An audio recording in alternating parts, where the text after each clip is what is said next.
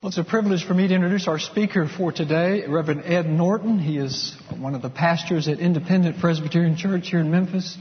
Ed and Jimmy became friends at Reformed Theological Seminary, and through their friendship, we've become friends and have great fellowship between uh, this church and Independent and Ed's family.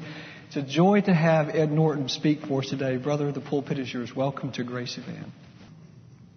It is indeed a privilege and a pleasure for me to be here. Um, it was October 1972, and I was a brand new believer. And I had gone to a retreat in um, central Mississippi. And there was a little seminar that was being led by a man named Jimmy Young. And I was brand new in the faith. And I, he was teaching on the Beatitudes. And there were about 13 of us that were in youth ministry, just helping uh, in youth ministry in a church in Columbus, Mississippi. And so we went to this seminar that Jimmy was teaching. It was really kind of the beginning of the Reform Youth Movement or a Reform University Fellowship, which is a campus ministry of the, of the Presbyterian Church in America. And we sat there and we listened to Jimmy preach to about 15 of us. And we didn't say a word. I felt like my hair was slicked backwards at the end of it. I have never met anyone of greater intensity. And I turned to Cindy Bruce, who is now on the mission field at the end of the hour, and I went, I'm not sure what just happened. But whatever I'm going, whatever that was about, he's going to be a friend of mine. I have been in the valley of darkness, and Jimmy Young has been there for me. I have been on the mountaintops of joy, and Jimmy Young has been there for me. I would count him as one of my dearest friends. And it is a privilege for me to have the opportunity to come this morning and to break open the Word of God to you or for you. If you would, open your Bibles to Galatians chapter 3.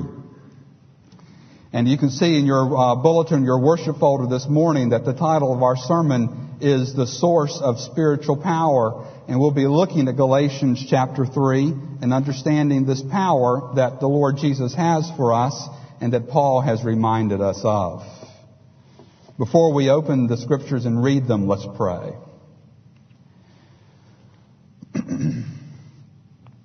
God of my salvation,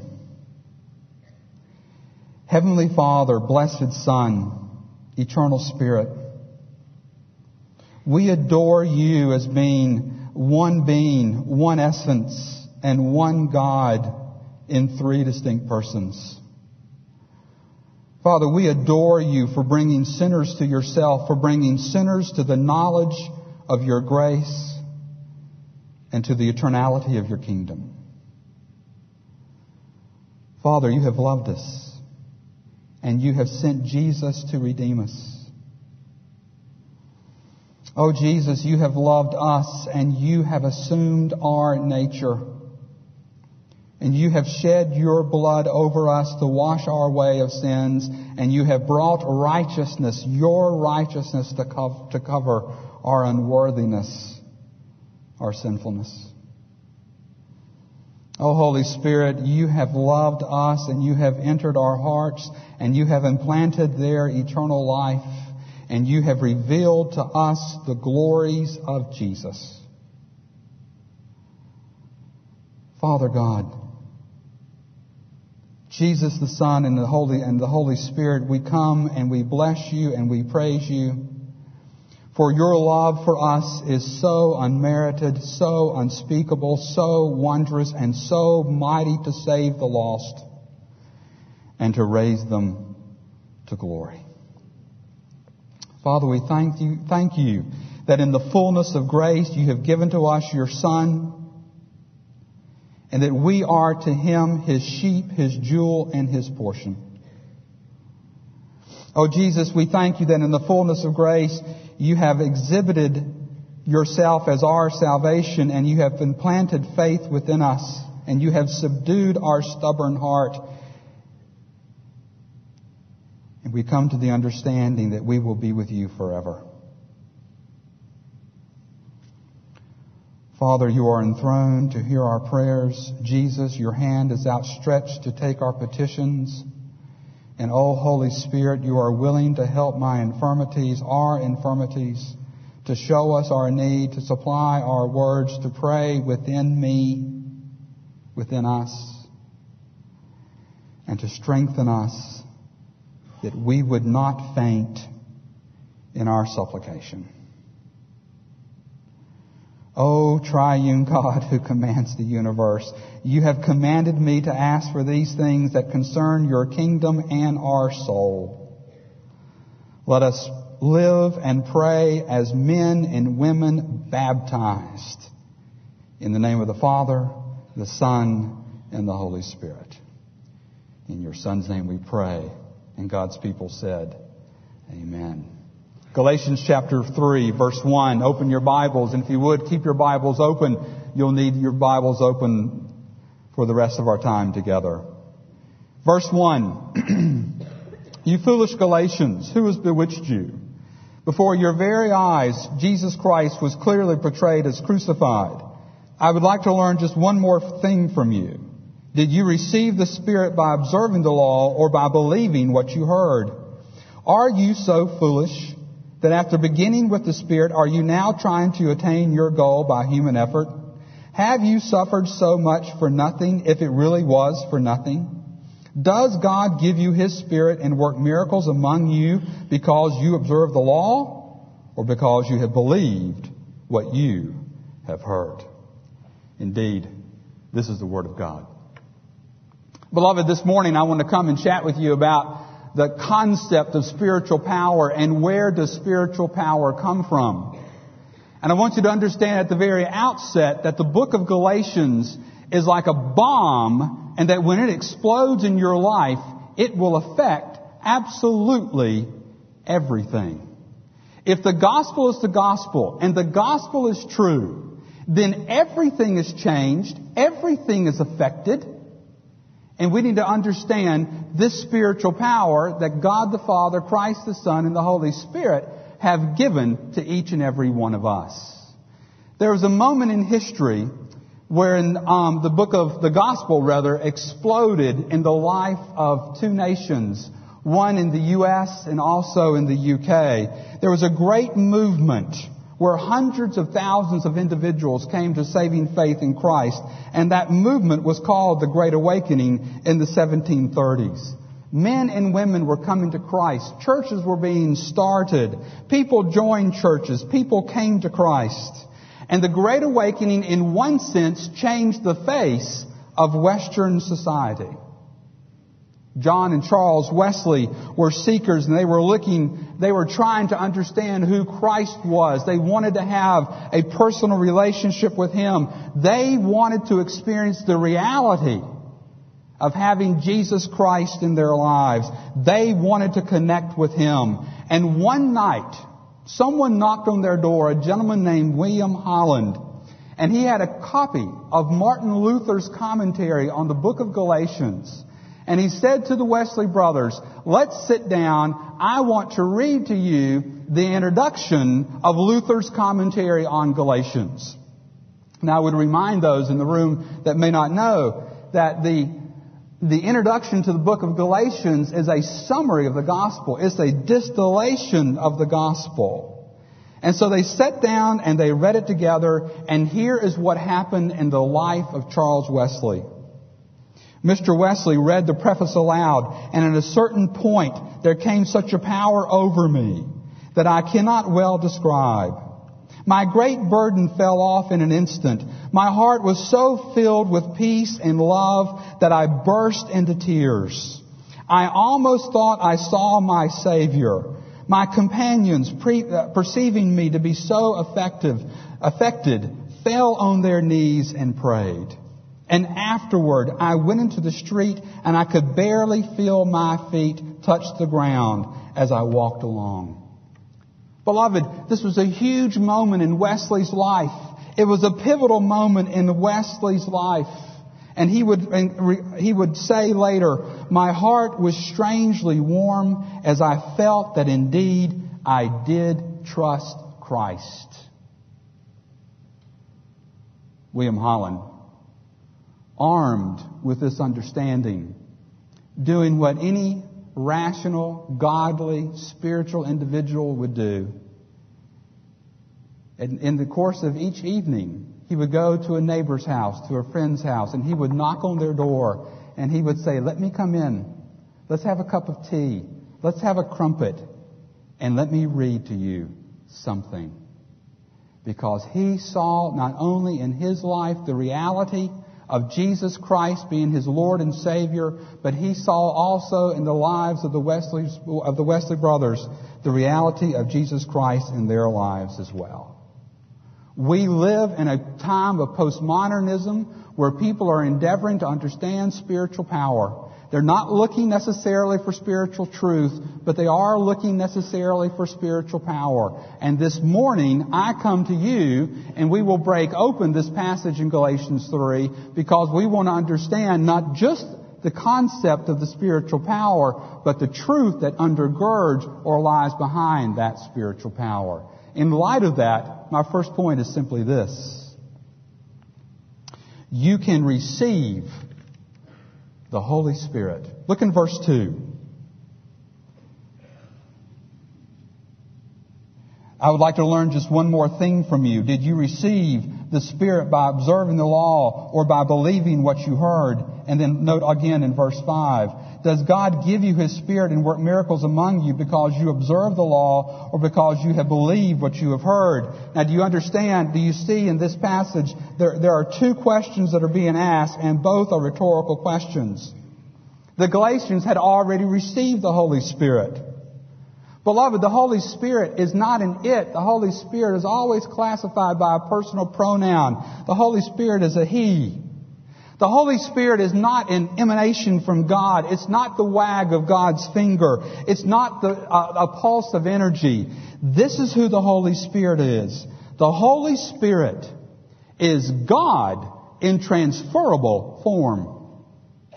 And that as we come to faith in Jesus Christ, we have the Holy Spirit living within us. We have God living within us. And I wonder how often do we really and fully understand that incredible truth. Turn in your Bibles, keep your fingers in Galatians. Turn in your Bibles to 2 Peter 1 3. And let me see if I can outline for you or illustrate for you what I'm trying to say.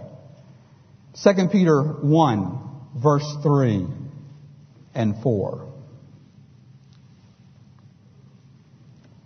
His divine power has given us everything that we need for life and godliness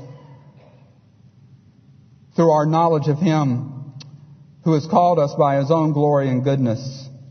Through these He has given us His very great and precious promises so that through them you may participate in the divine nature and escape the corruption of the world that is caused by evil desires. Do you see what Simon Peter is saying at this point? You have everything that you need for life and godliness through our knowledge of Him. His divine power has not given you some things, has not given you a few things, has not given you many things. You have everything that you need to participate in the divine nature. And brothers and sisters, if you are a believer this morning, it starts, it started the moment you came to saving faith in Jesus Christ. Notice, so that through them you may participate in the divine nature. We have everything that we need.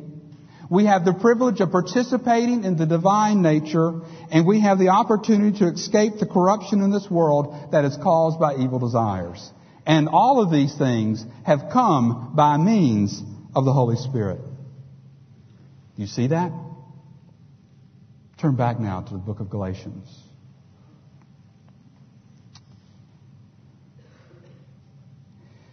Beloved, when we claim that Jesus is our Lord and Savior, and when we claim that we have the Holy Spirit of God in our lives, it is an amazing claim. And as believers, our opportunity is to come to grips with the knowledge of who we have living within us, all in light of His glory. When the Fellowship of the Ring first came out, I went to see it and I was totally lost. So then I decided I'm going to figure this thing out. I want to understand all that the Lord has for us in this great work by Tolkien. And so I'm, I'm now in a journey, in a, pro, in, a, in a process of trying to understand all that Tolkien was, was putting on the table for us. There's a scene in uh, one of the movies where Bilbo Baggins, um, who's a hobbit, gives to Frodo a coat of mail. Now, a coat of mail is a coat. It's a. It's an, It's made of interlocking rings. It has. It's an armor. It's like a bulletproof vest. And this coat of mail was made out of a substance called mithril. And mithril was, was the most valuable and precious metal in all the land. It was a thousand times more valuable than gold and silver. It was a hundred times stronger, a hundred times lighter, and a hundred times more beautiful than any other metal. It was worth far more than any of the land in all of Hobbiton. Frodo grabs his coat at some point in the movie, and he realizes that he is walking around with a coat that has more value than all of his country.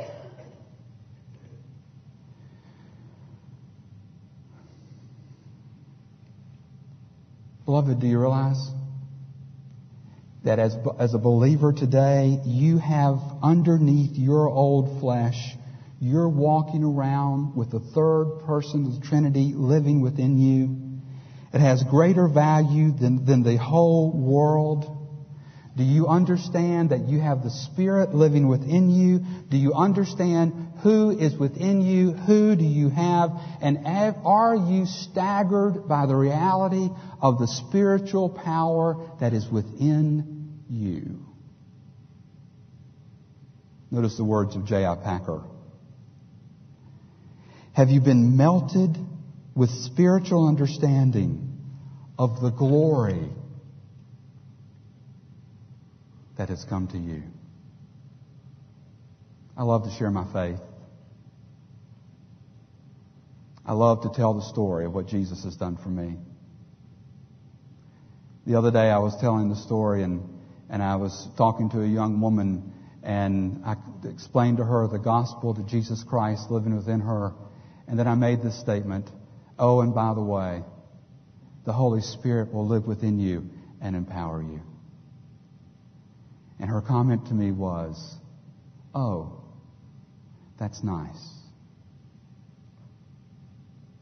And I wanted to say, it's more than nice.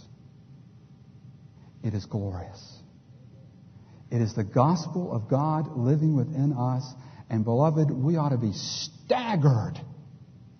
Our hearts should be melted by the glory of Christ that has come to us. Part of walking in holiness and in the power of the Holy Spirit is the realization of what we have. But point number two is simply this. Look in verse 3. Unless you receive the Holy Spirit, then you are not a Christian. Notice in verse 3. Are you so foolish after beginning with the Spirit? Are you now trying to attain your goal by human effort? What was the issue with the Galatians? They, they had begun in the Spirit, they had received the Spirit, but now they were perplexed and now they were trying to attain their salvation by their own human effort. And, I, and notice what Paul says in verse 1. You foolish Galatians, who has bewitched you? You foolish Galatians, who has tricked you? And this all goes back to Galatians 1, where Paul says, if any man preaches any other gospel other than this one, let him be eternally condemned. They had forgotten the gospel. And they had forgotten the power of the Holy Spirit and the sufficiency of Jesus Christ's death on the cross for them. And here's my point, beloved. Unless you receive the Holy Spirit, you are not a Christian. Look in verse 3 again. Are you so foolish? After beginning with the Spirit, are you now trying to attain your goal by human effort? Isn't it true that oftentimes in, in the 20th century church today, we have men and women that are part of a congregation, but we think there are some individuals that are, su- that are super spiritual, superhumans. They're the leaders of the church. They're the ministers. They're the elders. They're the deacons. They're the ones that have the Spirit. I want you to understand that's heresy. If you are a Christian today, you have received the Holy Spirit. And if, as you are a Christian today, we have the responsibility in light of grace to live in the power of the Holy Spirit and not try to attain our own salvation by our own human efforts. And Paul makes this point, and he makes this point in a solid, profound manner, for he wants them to understand that not only is it right for us to believe, but there is also the necessity of an experience with Christ. It is right for us to see the Bible as the Word of God. It is right for us to see the person and work of Jesus Christ. It is right for us to see that our salvation is by just is, is, is um, by justification by faith. It is accurate for us to understand too that our sanctification is by faith. It's good for us to sense and to know the new heavens and the new earth. This is what it means to believe. But Paul wants to know, is there an experience here? Is there the spiritual implantation, the spiritual experience, the reality of grace, the evidence of change? Is there an internal conversion that has occurred in the life of the individual? Let me ask you, do you just believe and there's no experience? Then I wonder, do you know Jesus? The book of James, even the demons believe and they shudder. Isn't it quite true that the demons can be more orthodox than we are? It takes more than belief, beloved. It is also the issue of experience that really undergirds and ties us down in terms of our belief. You see, it is important to understand these things. Look in verse 1 again, Galatians 3. You foolish Galatians, who has bewitched you? Before your very eyes, Jesus Christ was clearly portrayed as crucified. What is Paul saying here?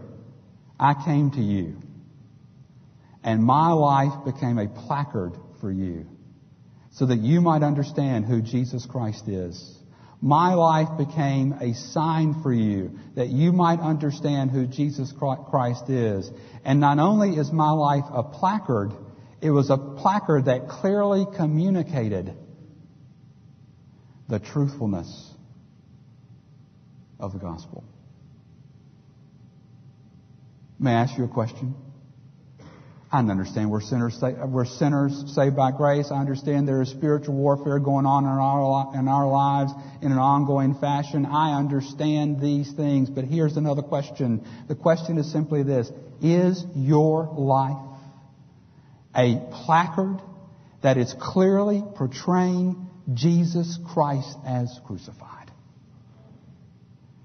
And as people look at you, do they sense and begin to discern and understand not only what it means to be saved, but do they sense and see and understand in your life that there is power, power that they do not have?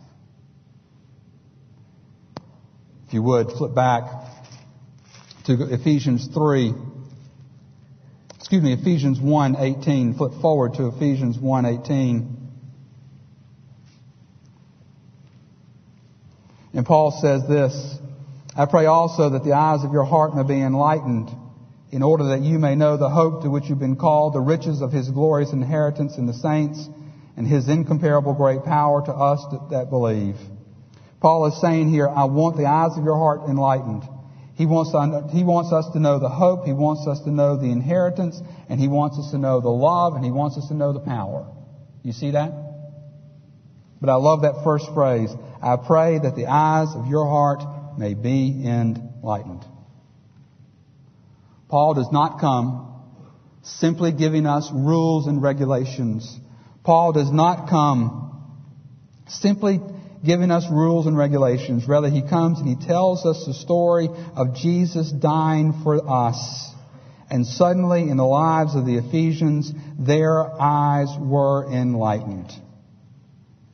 And beloved, what does that mean? It means this, that thing, every, that this knowledge that Paul was putting before them, that, it, that it, it was beginning to sink in, that at one time they knew, but now they were tasting. At one time they knew, but now they were seeing it.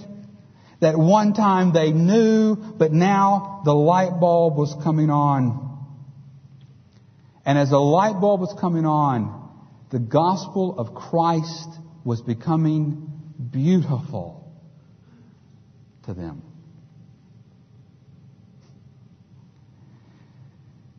They were turning the corner. The O factor was taking place. Christ was graphically portrayed. And Jesus was growing greater in beauty for them. In 1751, in Northampton, Massachusetts, one of the great American theologians was named Jonathan Edwards. He was kicked out of his church and he was kicked out of his church because he um, wanted people not only to espouse a theological system, but he wanted them to testify that they had an experience of the grace of God in their lives.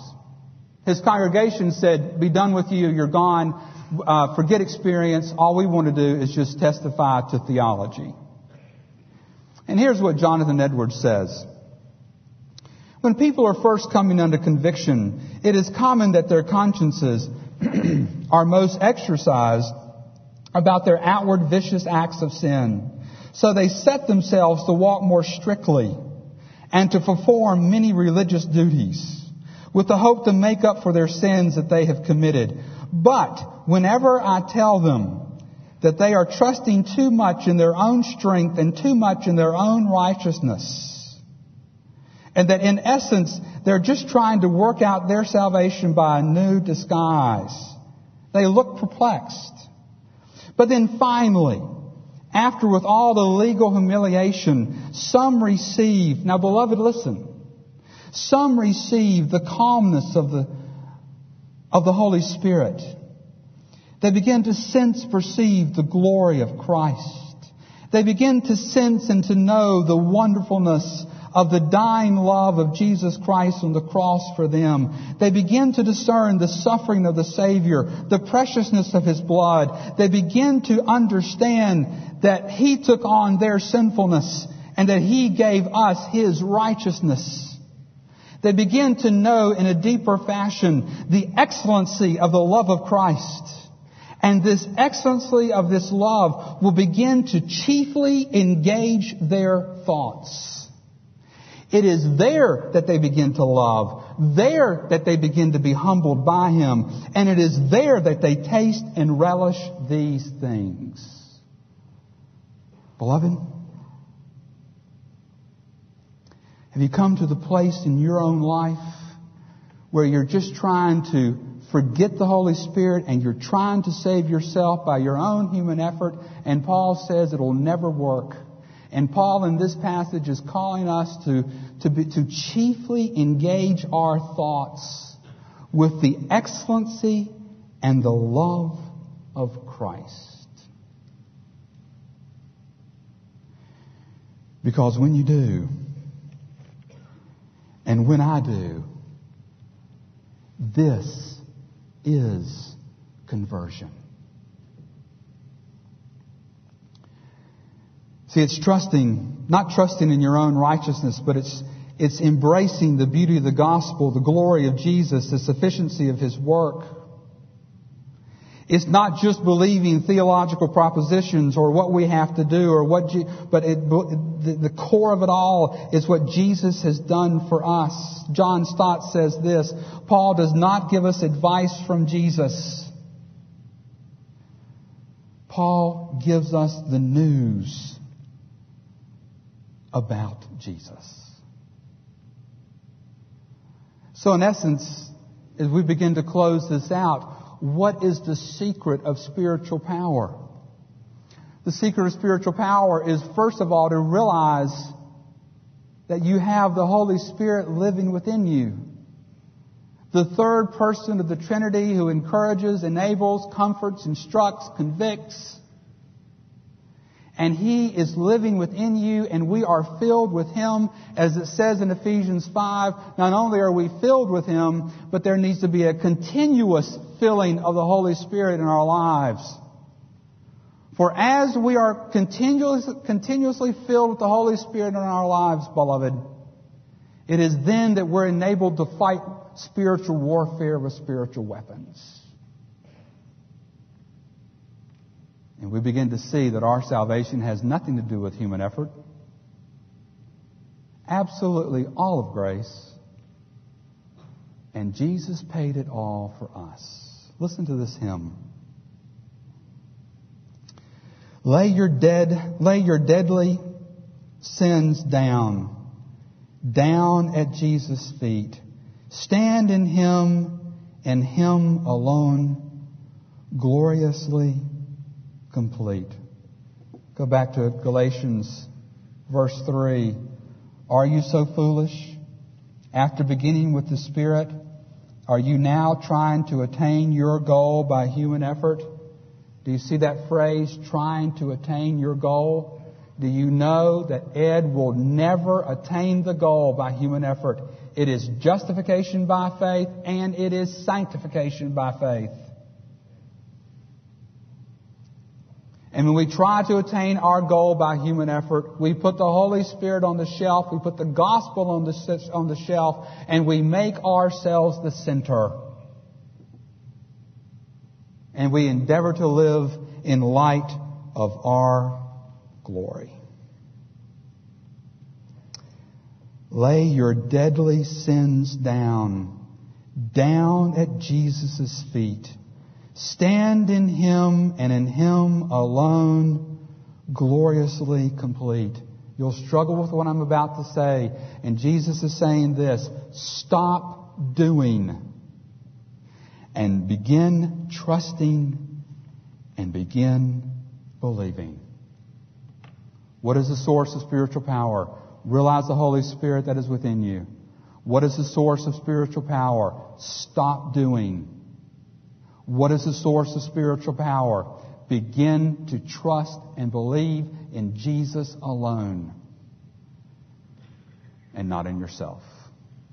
Closing comment. And I'll say this as Richard comes forward to close out our service. Verse 1.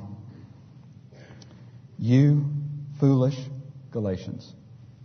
In the Greek, Paul is saying, You dear idiots, you've missed the point. Have you missed the point? Let's pray. Our gracious Heavenly Father, we come to you and we confess that there are so many times in our lives that we make ourselves the center. And Father, we attempt to hold you hostage by trying to save ourselves. We come to church as a good work. We give money to the church as a, give, as a good work. We go to the mission field as a good work. We're always trying to complete ourselves. We even try to be godly husbands and godly wives because we're trying to complete ourselves. And Father, the danger of that is that it becomes a gospel of self and not a gospel of Christ. It becomes the gospel of the Pharisees and not the gospel of Jesus. Forgive us. Show to us, dear Father, what it means that we're justified by faith alone in Jesus Christ. And Father, help us.